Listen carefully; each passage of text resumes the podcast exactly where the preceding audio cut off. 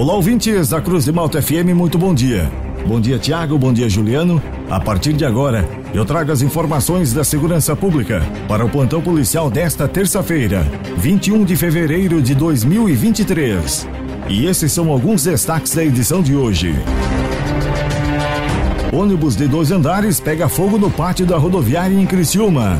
Bandidos invadem casa dentro de condomínio e furtam objetos em Criciúma. No oferecimento da Funerária Santa Bárbara, estas e outras informações da segurança pública você confere agora no Plantão Policial.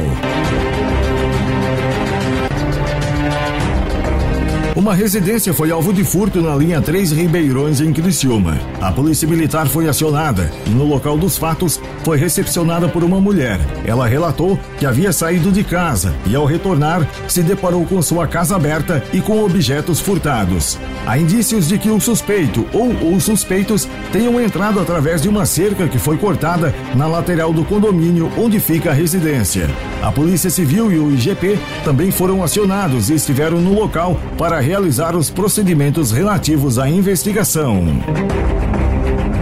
O Corpo de Bombeiros foi acionado para combater um incêndio em um ônibus no pátio da rodoviária de Criciúma na tarde de ontem, por volta das 15 horas. Se tratava de um ônibus leito de dois andares que apresentava um grande volume de fumaça no andar superior. Não havia passageiros nem bagagens no interior do ônibus. O motorista relatou aos bombeiros que as chamas iniciaram logo após ele estacionar no boxe. Os bombeiros então realizaram a entrada no ônibus e constataram que a fumaça vinha do andar superior, deixando o local totalmente sem visibilidade. Foi necessário fazer a abertura das janelas laterais da parte traseira para que a ventilação se iniciasse.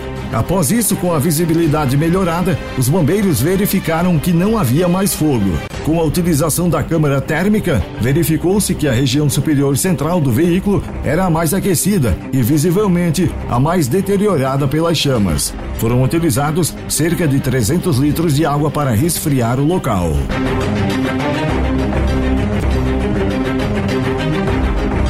Oferecimento da Funerária Santa Bárbara, estas foram as informações do plantão policial para esta terça-feira, 21 de fevereiro de 2023. Nas horas mais difíceis da vida, a Funerária Santa Bárbara estende a sua mão amiga e mostra todo o profissionalismo e respeito com a sua dor.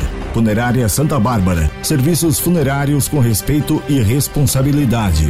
O plantão policial está de volta amanhã, aqui no jornalismo da Cruz de Malta FM. Continue sintonizados com a gente. Aqui na Cruz de Malta tem música e informação.